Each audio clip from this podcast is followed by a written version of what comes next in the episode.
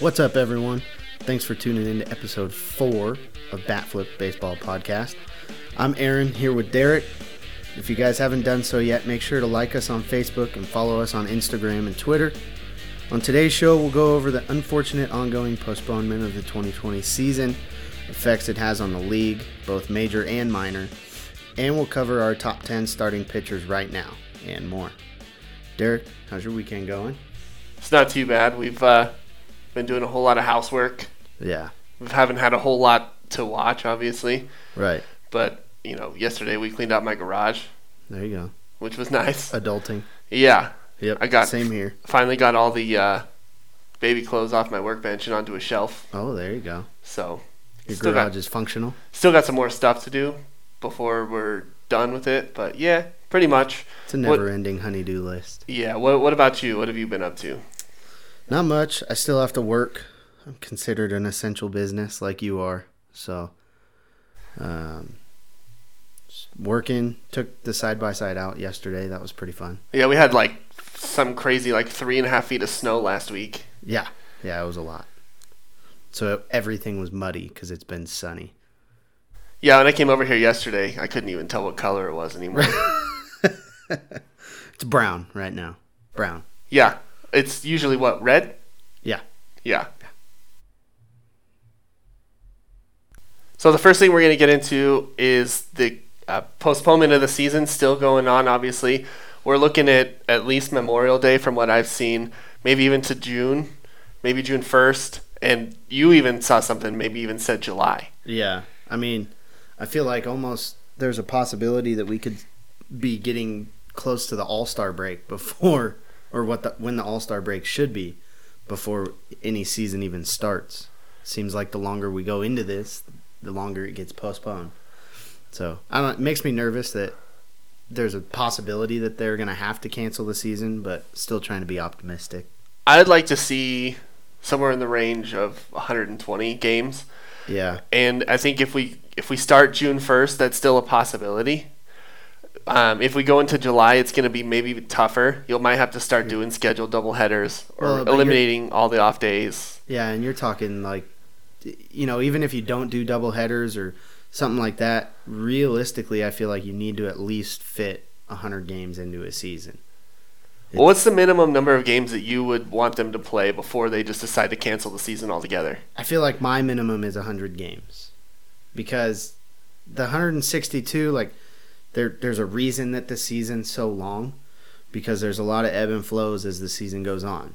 So I want to still be able to see a team, you know, get get moving and, and be able to to have they're gonna have hot and cold streaks and and things like that. So I want to still kind of see most of a season. For me, I think the minimum would be 100 or sorry, 81 games. If they're going to play less than half the season, it's I mean, as greedy as I know you and I both are about watching baseball, if it's going to be less than 81 games, there's really not much point to playing the season in my opinion. Yeah, it's it's gonna be pretty difficult once once we start talking about if if it does get pushed into into July, they're gonna have a lot of things to think about. Um, so I mean, it'll be it'll be interesting, but again, we're just trying to hold out faith that we're still gonna have a season. I think too that they need to seriously consider the possibility of just extending the regular season all the way through October to get that, you know, minimum number of games in. Yeah, and maybe they, you know, just do all of the postseason stuff in November and maybe even early December at neutral sites, they they'll have to do neutral sites. I feel like. I mean, like we talked about before. You can't play a World Series game in Minnesota in December. right? It's I, it's gonna be it's too gonna cold. Be, you're talking probably like Miami, Tampa, if you know, Houston, yeah, dome any, stadiums, any domes like it, it's L.A., San Diego. Yeah, it'll be interesting. Well, L.A. might it's most likely going to be a home game, so well, we'll have to see. Um, so 100 games is your number. I think I said 81 is mine. I, I more games the better for me because, like I said before, if you're gonna have a shorter season, you know, we all are kind of the consensus is the Dodgers are the best team on paper at the moment. So if the Dodgers get off to a cold start, and this could happen to anybody. But say the Dodgers get off to a cold start and they start like eight and 15, 8 and twenty, are they gonna have enough time to make up that ground? Which Right. is why the season needs to be longer. Right, but and also you have to think about we're already like a, a- almost a month off, if not a month off of baseball already. There's there hasn't been any spring training, Yeah, anything like that. They're gonna have to do something to get pitchers ready, get hitters back in the in the swing of things. I, I- like there was a video that uh, Willson Contreras posted a couple days ago. Like they have a, a Nerf gun that shoots little balls, and they're taking BP off of that. I saw that. House. yeah, I saw that. That was Just kind of trying to still be ready. that was fun. yeah. Um, yeah, so the Contreras video is cool. I like to see what other guys are doing in the off season. You know, Yeah. just to stay in baseball shape. Um, one of my favorite ones, uh, if you don't follow Johnny Cueto on Instagram, watching him rehab from his Tommy John surgery, and even in years past, you know, he lives in Dominican, Yeah. and his house is near a beach. So what he would do, and I think Altuve did this too, uh, they would go on the beach where it's hard to run in the sand, and they would like flip tires on the beach in the sand, no, thank you. and it's that stuff's kind of cool to watch. Uh, Trevor Bauer, also, by the way, if if you've been following his stuff, he's been posting all kinds of super cool videos. Yeah. Um, that Sandlot game we talked about last time, I missed it. Yeah, it happened right as we were talking about it. I Yeah. guess. and I, I guess you and I both took it for granted that it would be an actual baseball game. It ended up being a wiffle ball game, Ah, whatever. but it was still fun to watch. Yeah. Uh, the them, you know, throwing shade at the Astros the whole time. The, Mm-hmm. Was the MVP got a bottle of sanitizer? Wasn't that what it was? yeah, and then uh, Bauer had a trash can out at the pitcher's mound with him. yeah. Yeah. So that was that was a good that was a good watch there. Um, this could be another time, like we said before. Maybe they can try a new play, try the new playoff format. If, if, if for example, they don't get enough games in, you know, they could still try that seven-team playoff format. Yeah, I mean this could, this could almost be a season where they just try things like that, and it, and, uh, it, it gets them an idea of how it could actually play out. Um, you know, with a shorter season, obviously it could play out differently, but um, it it can at least get them live info and and get them better feedback that might convince more people to be on board, or might they might learn that it's not a good idea. Um, but it it'll be interesting to see what they do. I still kind of like the idea, and we were talking about this a little bit before we started recording. I still kind of like the idea of doing splitting the season into two halves, and logistically, all week I was trying to think of how they could do it, because I would like to see them put the first half winners. If they do, instead of they split the season in half, whoever wins the first half is guaranteed a spot in the playoffs. But then you could run into if somebody runs both halves. You know, if they do this seven teamer, you Yeah. could give the best overall team that first round bye, and then I don't know how they would pick the other lower seeds though, unless you just do it all seeded by by record Right. And It would kind of have to be by record. and uh, eliminate quote unquote the divisional play. You still play your divisional teams like you normally would, but you base it just on win loss record. But if you win the first half, you're guaranteed a spot in the playoffs. Yeah. I was trying to logistically figure out a way to make it work, and I just I don't know. I couldn't I couldn't think of a way to make it work in my brain. Just because none of it makes sense because we're so used to the the normal format and having 162 games to go off of, and at least for you and I, this is the first time we've really come across something like this. It you know seasons have been postponed before. Yeah, I was telling you like the closest thing we have to this was 1995. Right. Because after the strike in '94 that ended the season, I think the season in 1995 started in mid-April, which they only missed about 15 games. Yeah, it's but- not missing And I was 40 two, games. so I didn't I didn't know what. Well, MLB Network actually was showing has been showing games, and Yeah. they showed they were showing the 1995 Game Five between the Mariners and Yankees, which is an incredible game, by the way. Hmm. Mariners won that one in 11 innings, and Griffey hit the longest home run I've ever seen. one of them. It was it was insane the home run that he hit, and even with 1995 super low standard definition, the way he hit that ball, you just knew it was gone. And Yeah. that was I think in the eighth inning to tie the game. Uh, but but they yeah they only played I don't have the number in front of me, but they played you know somewhere in the realm of 140 144 games. Yeah, Uh, I mean, even then, that's different now. Like, just with having to get some kind of spring training back in before they can even start the season, we're pretty much already past that point to where they realistically they're not going to be able to fit that many games. I saw a tweet from, ah, gosh, I should remember this, but I saw a tweet from a writer, and uh, they were saying that they're they're still playing in Korea, just no Yeah. fans. Mhm. And I, f- I'm not gonna say I feel like they could do that here because obviously I understand the situation, Right. especially with two Yankee minor league players testing positive Yeah, the last I- week. I I understand if one player gets it. It's kind of like what they did, what happened in the NBA Yeah. if one player gets it and they're asymptomatic and they don't they're not showing any symptoms obviously then everybody that they play against could contract it through sweat coughing whatever and that's kind of what got us into this mess. I mean, right There's they're talking about with this shutdown. You know, you have players testing positive now. eh, You know, everybody's everybody's essentially not working. Um, you know, there's no baseball operations anymore. They've they've stopped all of it to try Yep. to keep everybody at home. the major league baseball has stopped all group workouts they've Yeah. they've sent uh, they they've said that everybody should stay in the states however there are a lot of i was just reading this a lot of minor league players that are international have gone back to their their native countries and they're saying that it might be really hard for them to get back into the country when they decide if and or when they're going to ramp up baseball operations again Right. Right. I mean, and I read an article yesterday. They're talking about um, something a lot of people don't think about on the surface, but or on the surface, but they're talking about minor league teams not being able to really tread these waters, and they they might not be able to once everything gets going again. Like they may have to not, like they can't really get going again because the financial backing isn't there.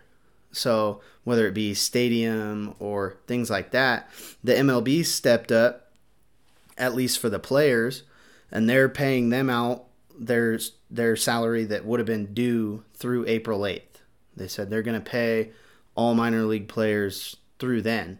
So I thought that was pretty cool. But you still have these minor league teams that if they're small market teams, you don't really know how they're going to be able to bounce back from all of this. well and normally minor leagues start two weeks after major league opening day because then they have like a mini quote unquote extended spring training where they get to know their teammates and they're Right. you know doing in-house drills so if major league baseball doesn't start until june 1st minor league baseball might not start till june 15th Right. and that's half the season because minor league ball only plays 144 games Yeah, and that's that's a huge chunk of income that you're essentially just losing. No one's there to, to back it or or anything like that. well especially for the players that aren't on the 40 man roster Right.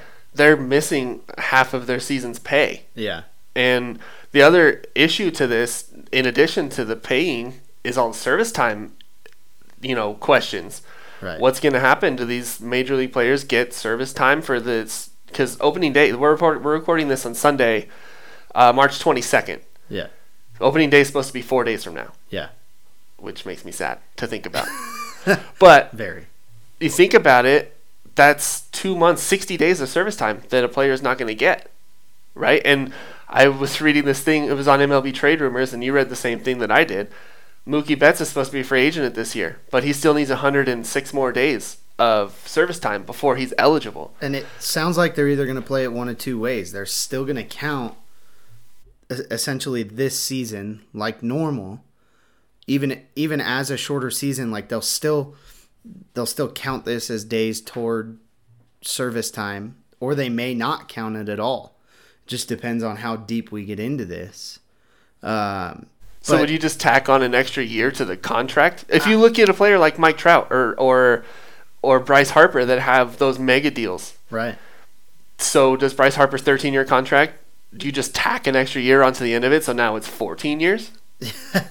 I I don't know. Like it, it's it's interesting how they're gonna have to do this because again, all of their contracts are based off service time pretty much, and they have limits that they have to hit.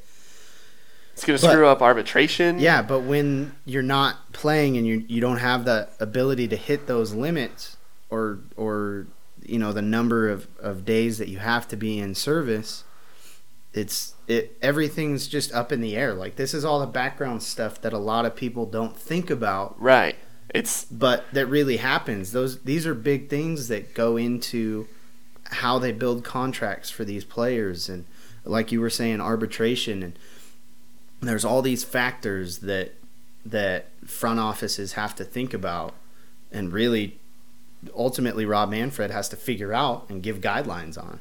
Well, service time is something that teams have been trying to manipulate for years now. Think back to 2015 with Kris Bryant. They kept him in AAA for two weeks so Yeah. that he would they would get an extra year of team control Right. instead of calling him up at the beginning of the season, which he totally deserved to be. right.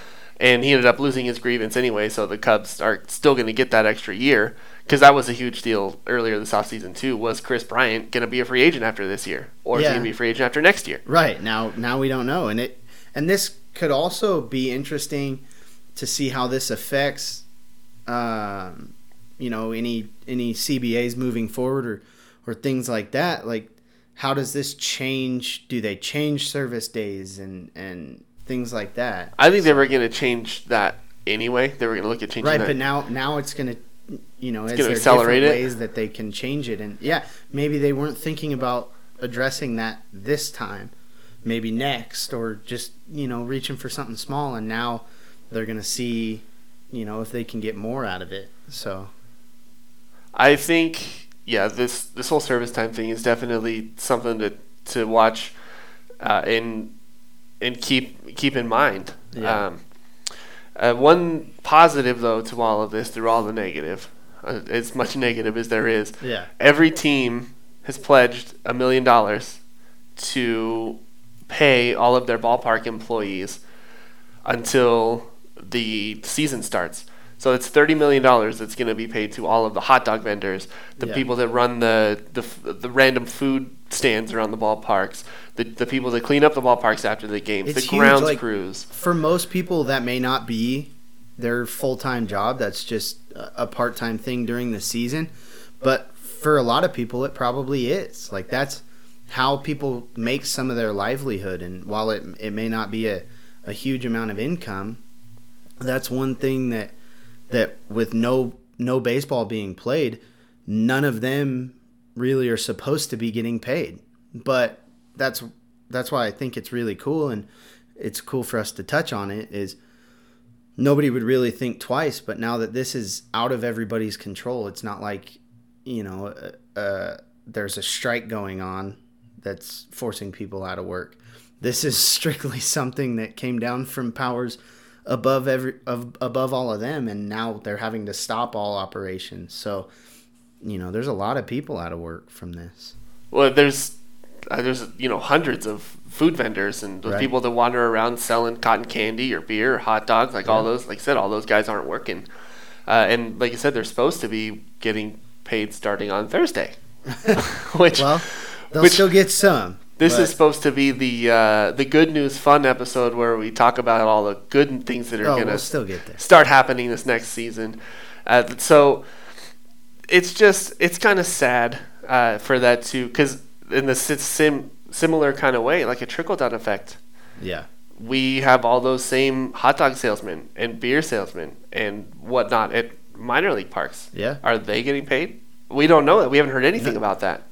And you have we have to assume that they're not. And how do we know that the Aces are a team that's going to be able to bounce back from this? I mean, we'd like to think that they are, um, but it'll be interesting to see what what they're able to do. Like if they are able to open back up, are vendor prices way higher than they used to be? All that kind of stuff. So Okay, so on to actual baseball news here, and there's some sad news on the so- on the uh, front of Boston this week. as if it couldn't get worse.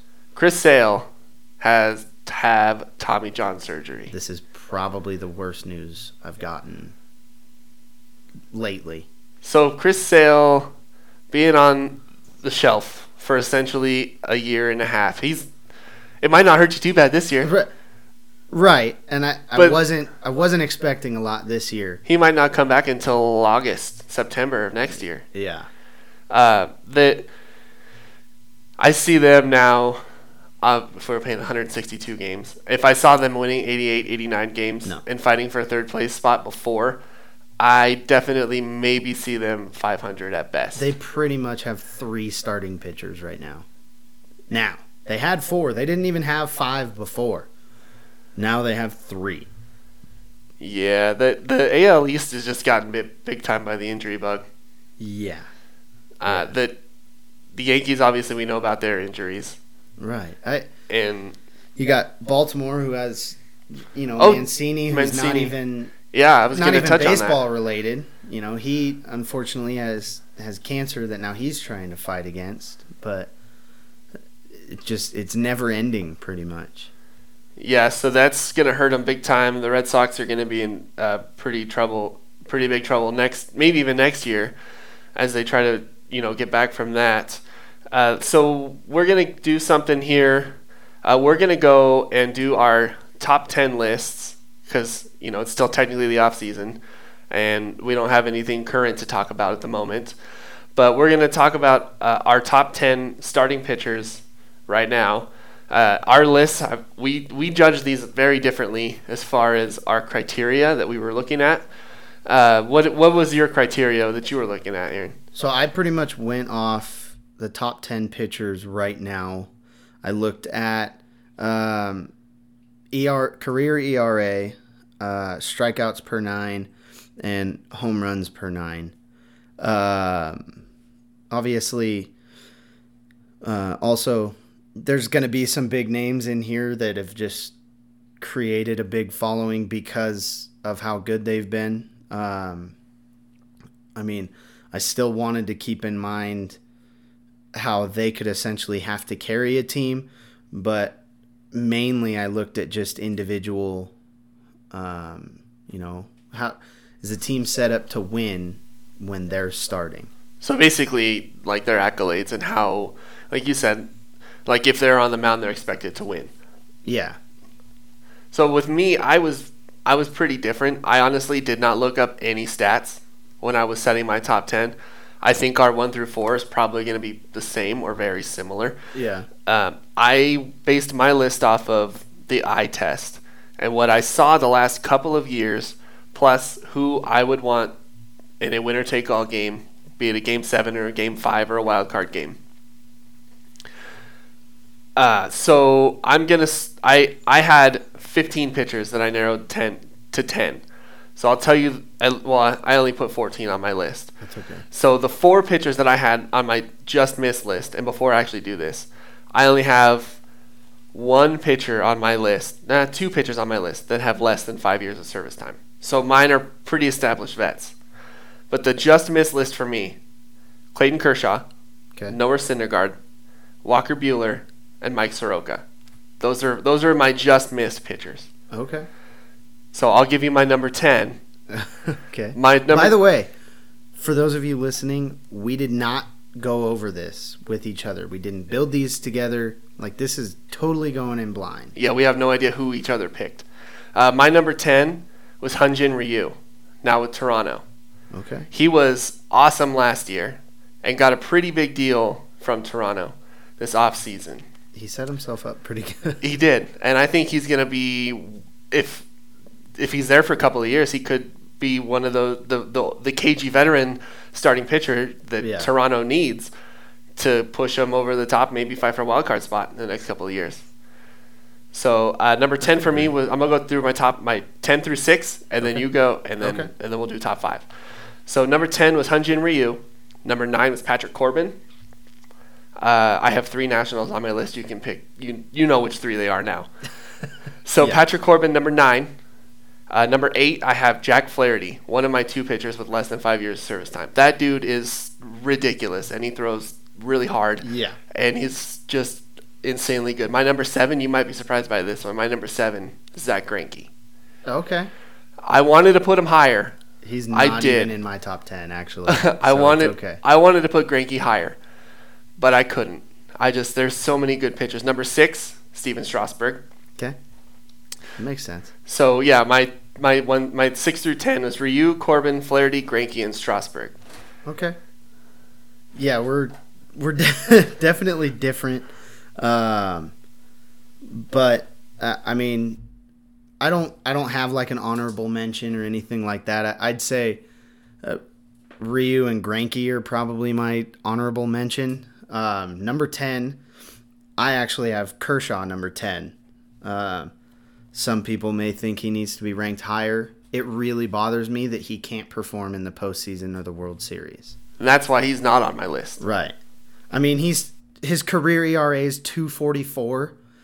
That gets him something to me, but he hasn't performed for the Dodgers really where they've needed him to. Number nine, I have your guy, Madison Bumgarner, mainly for his postseason performance. He's lately he's been in a, a lower lower status than he used to be, but I mean it, it'd be interesting to see if he could get back up there. Um, and I really want to see him in the postseason again to see what he can do if he can repeat what he's known for.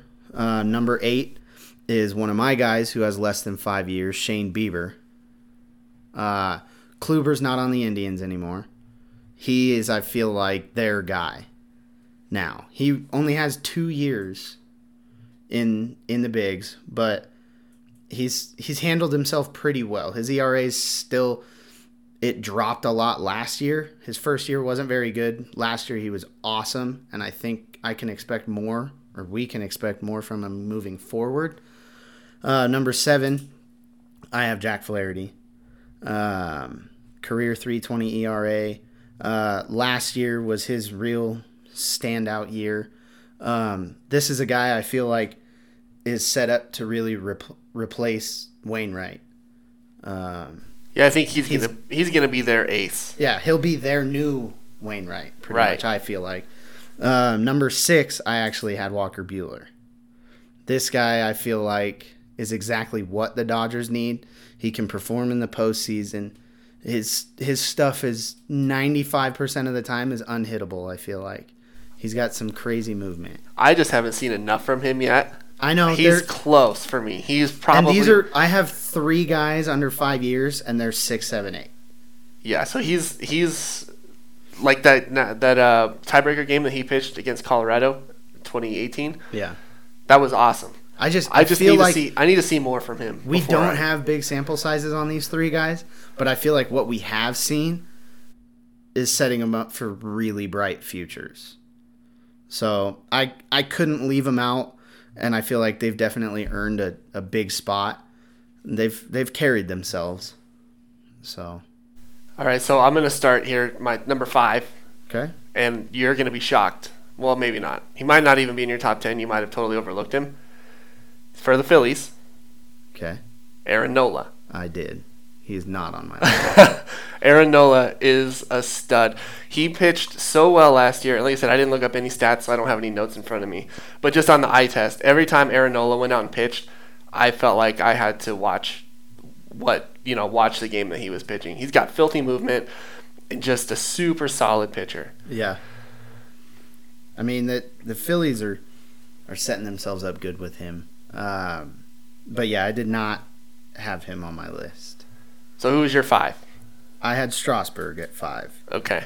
Um, I mean, his career with Washington's been been pretty crazy. I mean, I remember when he first came on the scene, uh, he he made himself a huge following because it nobody could touch any of his stuff.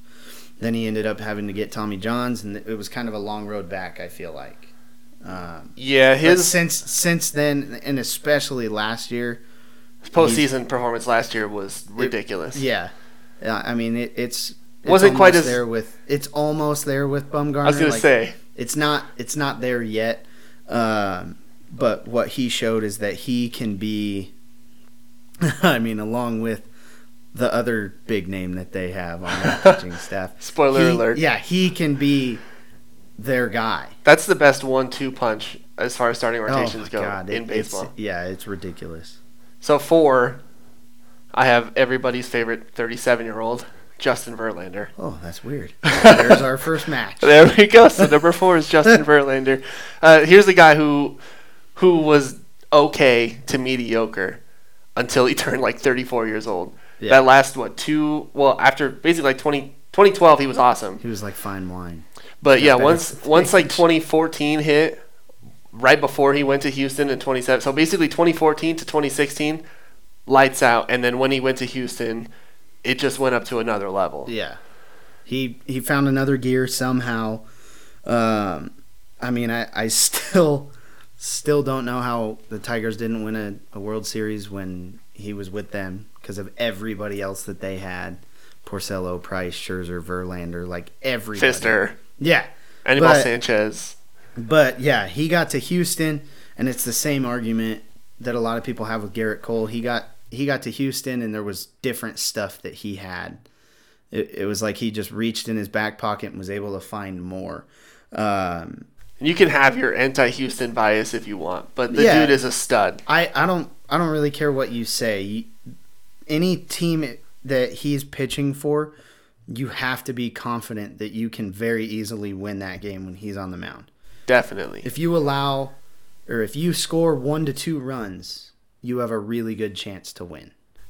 If you haven't yet, there's this video on this channel called Foolish Baseball. Okay.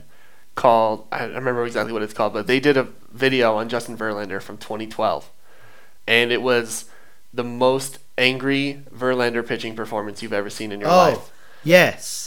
It was like the eighth inning, and they were losing two to one or one to nothing, and it was a really close game. And Verlander was like 115 pitches, and he was still throwing over 100 miles an It hour. was it's ridiculous what that guy can do. Uh, and granted, that was in 2012, but he still throws 95. yeah.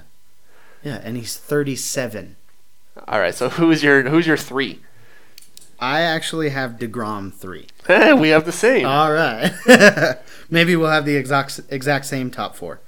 But um, this guy like he it's been hard because we've expected I feel like once the Mets had Mats, Syndergaard, DeGrom, Wheeler. Wheeler, like we expected so much. That's a guy that could have Harvey, been on the list too. Matt It's that- Harvey, yeah. like, and nothing happened. Their offense couldn't produce, but but Degrom again, he's one of those guys. You go out and you score one run, and it's like he he's able to lock in, and he doesn't allow anything. His ERA is insane. He's got a 2.62 ERA. He has six years in the league already. I can't. I couldn't believe that. Doesn't feel like it's been that long. well, and he Uh, won that Cy Young with a losing record because his team couldn't score many runs. Right, right. And I like that's that is one of my biggest reasons that I don't like or I don't don't really go off the win loss record for pitchers because it, it falls back on the team's offensive production.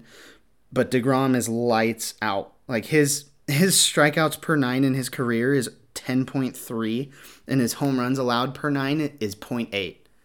Like that is that's insane to me. Um but yeah, I, I mean, if he was on a remotely good team, he could carry him. Oh Who yeah, you how far? you put him you put him on a team that's on the edge, or maybe doesn't quite have enough to get to the second round. Oh, he takes him to the next He definitely that does. next step easily. Yeah, and he, they who knows? Maybe we we decided not to do the American League East breakdowns yet because we're waiting to see what's going to happen with the season. Uh, but I I could see the Mets possibly making the postseason, and then that pitching staff just carrying that team all the way. Yeah, I mean, they they match, in my opinion, they match up with the Dodgers really well, pitching wise. yeah. It's just all offense, and that's what they've struggled with ever since they got this juggernaut of a pitching rotation. For the last like eight years, they've had this Well, the best pitching staff in the Yeah. league. Uh, but so- nobody nobody talks about it. I feel like because we've kind of given up hope because the team can't produce. exactly. So Uh, my number two, my number two, brand new New York Yankees pitcher Gerrit okay, Cole. yeah, our top four are exactly the same. so Gerrit Cole as my number two, yep. and I probably would not have put him there until this last year with Houston. He was probably a top five for me until I mean, but he just elevated it I have so much more this year. I have year. him in my number one, bouncing back and forth. Um, but I mean, he's he's been he's been insane. Like, but again, he he kind of got he was Pittsburgh's guy, but I feel like he still kind of got overlooked because the team wasn't very good. Uh, yeah, But They- he had he's he has one of the filthiest pitches I've still ever seen. He was when he was still in Pittsburgh, and I think they were playing the Mets or something. And he threw, uh, I'm pretty sure it was a two seam, um, and like that thing was straight as an arrow until it hit the front of the plate. And in the time that it crossed the plate, it went from like just dead middle to outside. Like the the ball just took like a 45 degree angle and he still has that kind of movement and but he's he's honed in all of his other pitches and just been able to make the ball spin in ways that we're not really used to seeing. definitely. And Gerrit Cole is just he's not a guy that's gonna go out there and, and give up at all. Right? Even if he's struggling, if he's at hundred pitches through five innings, he's still gonna throw as hard as he can and Oh, yeah. get get as good as he can as far as get everything out of his And out of his going to arm. want to stay in the game. Yeah, he's a fighter. He's not yeah, he's not going to give the ball up easy. So random trivia. Who's the major league pitcher that has two different eye colors? Uh Max Scherzer. He's he's number one. Yes. Max Scherzer is number one. Yeah. Again, especially after the the run that the the Nationals were able to to to get on this past season. Um, Strasburg pitching, I, I think, got recognized a little more, but Scherzer's career accolades are insane. Like what he's been able to accomplish. He's got uh, two immaculate innings, uh, two no hitters that were one play away, both times from perfect games, Yeah, screw you, Jose and it was Tabata. in one season. That was all in one season. Yeah, that that last catch that uh, ended the game and that no hitter that he threw, Steven. Souza Jr. made Yeah. in left field. That was like I'm not even a fan of the Nationals, and I was like, oh my it was god, it was insane. But but he kind of got screwed both times in those games. I mean, obviously we all remember that uh, you know the batter leaning in and just Yeah. taking a ball off the elbow guard. Jose Tabata with the Pirates. But then also, uh, you know, Escobar fielded the ball at third and short hopped, but it was a hard hop Yeah, that he wasn't able to the first baseman wasn't able to get like you know unfortunately that's kind of luck of the draw at the time.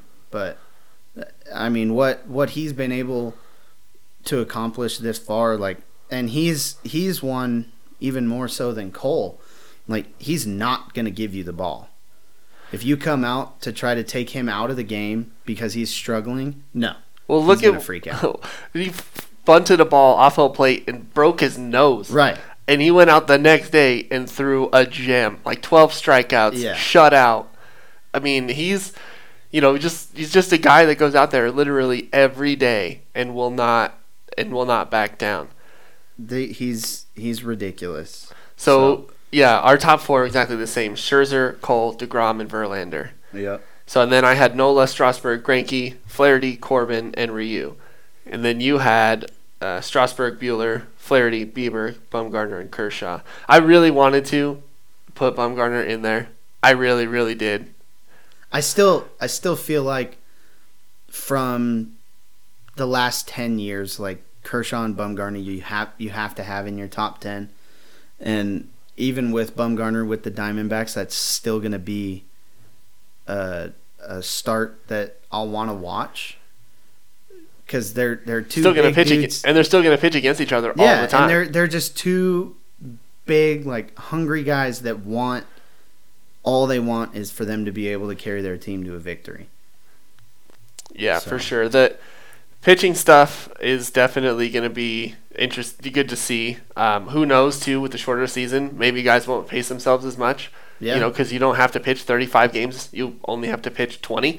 So we might see some of these guys like ramp up the velocity. Yeah, yeah. Just start putting all the putting all the power, all the power down. I, but what I think's cool with right now is you have almost a, a a changing of the guards in in essence, where you have guys like we were saying with with Kershaw and Bumgarner, kind of turning over, and you have guys like the Biebers, the Flahertys that can be these next great pitchers. Uh, you know, Cole, Scherzer, Verlander are almost there, but they they still show us year in year out that they still have that they still have it in the tank. But yeah, I think realistically, out of like Verlander and Scherzer, you're probably going to get two or three more years. Yeah, and then and then they, I don't want to have to say it, but then they're eventually going to have to hang it up, you know, due to age or ability or whatever. Because yeah. I, or they could. I mean, like you said, Scherzer and Verlander both throw really hard still. Scherzer's got like Tom Brady. Want to play till I'm 45. Scherzer's got like the filthiest movement on his sinker to and two yeah. and his two seamer. But you look at you know a guy like CC Sabathia maybe as a comparison, even though he switched a little bit late earlier in his career. Yeah. To from that guy who threw 97, 98, 99 to when he got to New York, I only throw 91, 92, and now I'm going to rely on soft contact and movement as opposed yeah. to just blowing dudes away. But it worked. It did he was awesome in New York for the past 10 years. Yeah. And then obviously he decided to retire at the end of last year. But yeah, he so it's going to be fun to watch these guys and they said who knows if they'll be able to just ramp up the velocity even more because they don't have to save themselves for 30 starts. Right. They might only have to make 20. Right. It'll it'll be interesting to see um, but we very well could be set up to see some of the craziest pitching in a season that we've seen thus far. Um, so that'll be that'll be cool to watch. Uh, but I do have a, a question for you, changing the topic. Are we potentially watching one of arguably one of the greatest players of all times in Mike Trout right now? Well, my bold prediction, and I've been saying this for since 2014, is Mike Trout is the greatest player of all time. No question. Yeah. I mean, obviously, it's a different it's a different baseball than when you had Ted Williams, Babe Ruth. You can't really. it's mean, hard to compare apples to apples. It is, especially like it's the same thing in the NBA with LeBron and Kobe and Michael Michael Jordan. Like, it's it's the same argument, but it's all one that we love to make. But like the stat that still blows me away is Mike Trout's like essentially just getting into the prime of his career but he's already done more in his career so far than a lot of play, a lot of players do in like an 18 to 20 year career. His WAR is already higher than like Derek Jeter. Uh, like there's so much stuff that that he's compiled already that just blows me away. His career WAR is 72.8. Right. He's he is the only guy I know of that has an argument to win the MVP every year he's played. And it seems like he's won it three times, but it seems like all the years he hasn't won it, which could have been four more times, were because guys had insane years. Mookie Betts. Yeah. Josh Donaldson. But they're probably never going to have a, a year like that again. They might get close. Right. But it's something that Trout's done year in, year out. Yeah, I'm looking. He just gets overlooked. Like it's it's expected of him anymore. So like last year he got hurt, and everybody's like, "Oh, oh, here we go, injury issues or or whatever, and he still had a chance to win MVP. So since he became a full time player in 2012, mm-hmm. I've got it pulled up right here. Mike Trout has hit 30 home runs every year except for 2016, which he uh, hit 29, and 2013 when he hit 27. Yeah. If I'm a team, I would kill for that for that reliability. I'm pretty sure every year he's been over 300 or he, almost. Yeah, his career average is 305. Yeah. Uh, so yeah, he's he's gone 30-30 in 20. Let's see, where was that? Went 30-30 in. Oh no, he didn't go 30-30. He had 29 home runs, so he didn't go 30-30. But it was so close. Uh, he has he only stole 11 bases last year, but who cares? I mean, stolen the, base. The power that he's able to produce and the consistency. But to like me, trumps everything. To me, though, it's way more fun to watch him on defense. Yeah, he goes and gets it better than anybody. And, and you wouldn't big dude, and, and he can move. You wouldn't think how you wouldn't think how fast he is. I want to see him and Billy Hamilton in a foot race.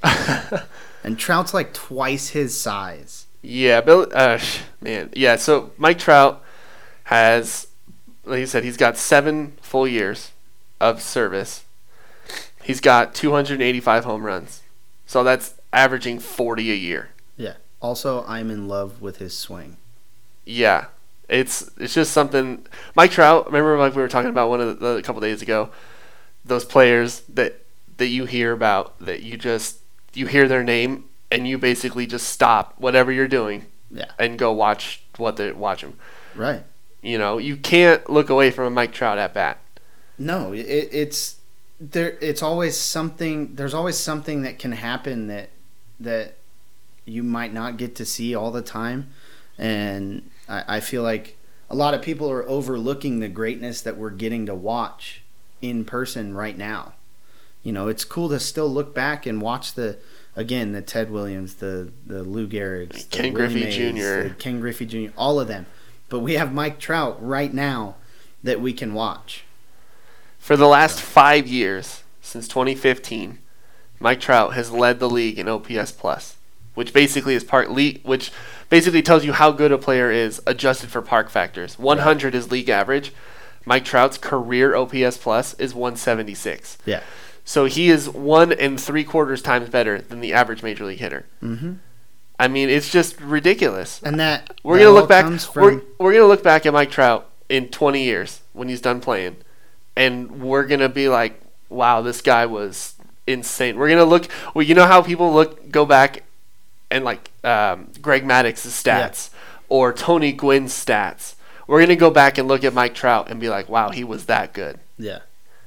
And it it may not seem like it because we're in it right now, but what what he's already done, like I said, is is one for the record books, pretty much. Like, and I and I don't care that he's he's still early in his career, essentially, but or almost to the halfway point. However you want to look at it, he's gonna be a Hall of Famer.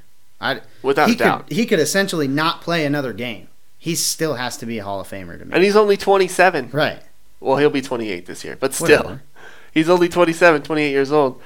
And you look at, you know, Bryce Harper, and the whole That's hard for me because I'm I'm still a Bryce Harper fan. the I whole thing, to the whole thing though. I remember when they were talking about his deal last year.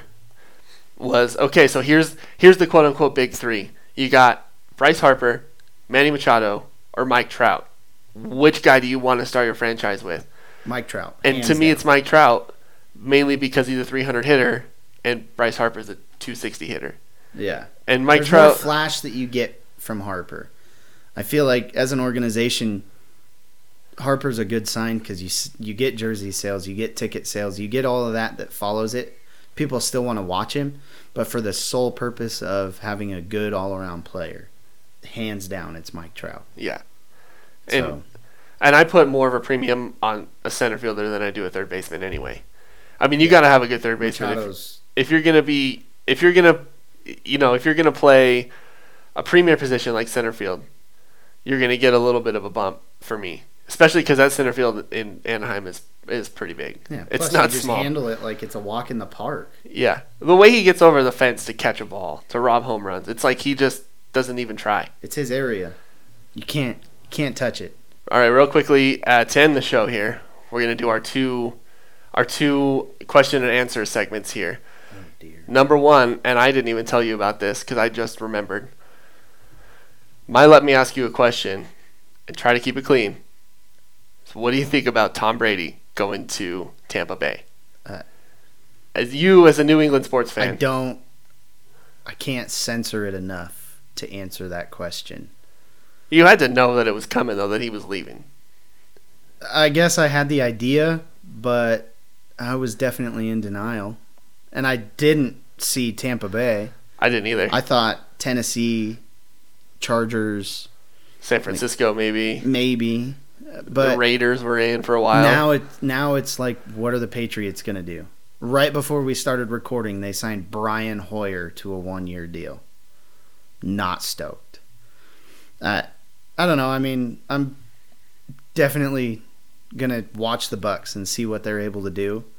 Um, he'll undoubtedly go down as the greatest of all time if he's able to win a seventh ring and one with the Bucs. Like that that would be insane to me. So I'm still rooting for him, but definitely a little heartbroken. All right. Well, I guess my question for you, keeping it on football, is you only got him for a little bit, but how do you feel about Emmanuel Sanders leaving? I am a little bit bummed about it. I honestly didn't expect him to stay though. Okay. Um, he's was somebody who I watched quite a bit with Pittsburgh, and then he kind of was under the radar. I feel like in Denver. Then when he came to San Francisco, he just lit it up, and uh, he was. He said he was really good. And I read a headline that said he really wanted to stay, and that he that the 2019 49ers were the one of the best teams he's ever played for, most fun. But when he left, I was like, can you really say that if you don't want to stay? But I kind of get the writing on the wall. I feel Um, like the Niners didn't do much to try to keep it. Well, because I think that they want to draft a wide receiver. There's some good ones coming out of college, and I think that they feel like they could get better value out of a younger receiver who maybe isn't quite as good. Yeah. I don't know. It it's someone like that I just feel like you have to at least try. He made a big difference when he came over. Well, he did, and you know, I I'm not really. You, you're way more into football than I am. I I watch, but I you know you know more of the ins and outs than I do. But so the, you know, I know that he was a good route runner and he could catch the ball, um, and he was a very dynamic player and he was fast. But him moving on, I don't think it's going to hurt too much. I think that they still. I don't know if they have enough to get back to the Super Bowl, but they, It- yeah, it'll be interesting to see who they draft, but especially when they traded Buckner. But their defense is still a pretty solid. their so their core squad's still good enough to get him back there. Um, yeah. So uh, what are you what are you gonna watch this week? Hmm. Uh, I know today. Again, it's the twenty second. I fully plan on watching reruns of the World Baseball Classic. on MLB Network. Yep. Pretty stoked that they decided to do that.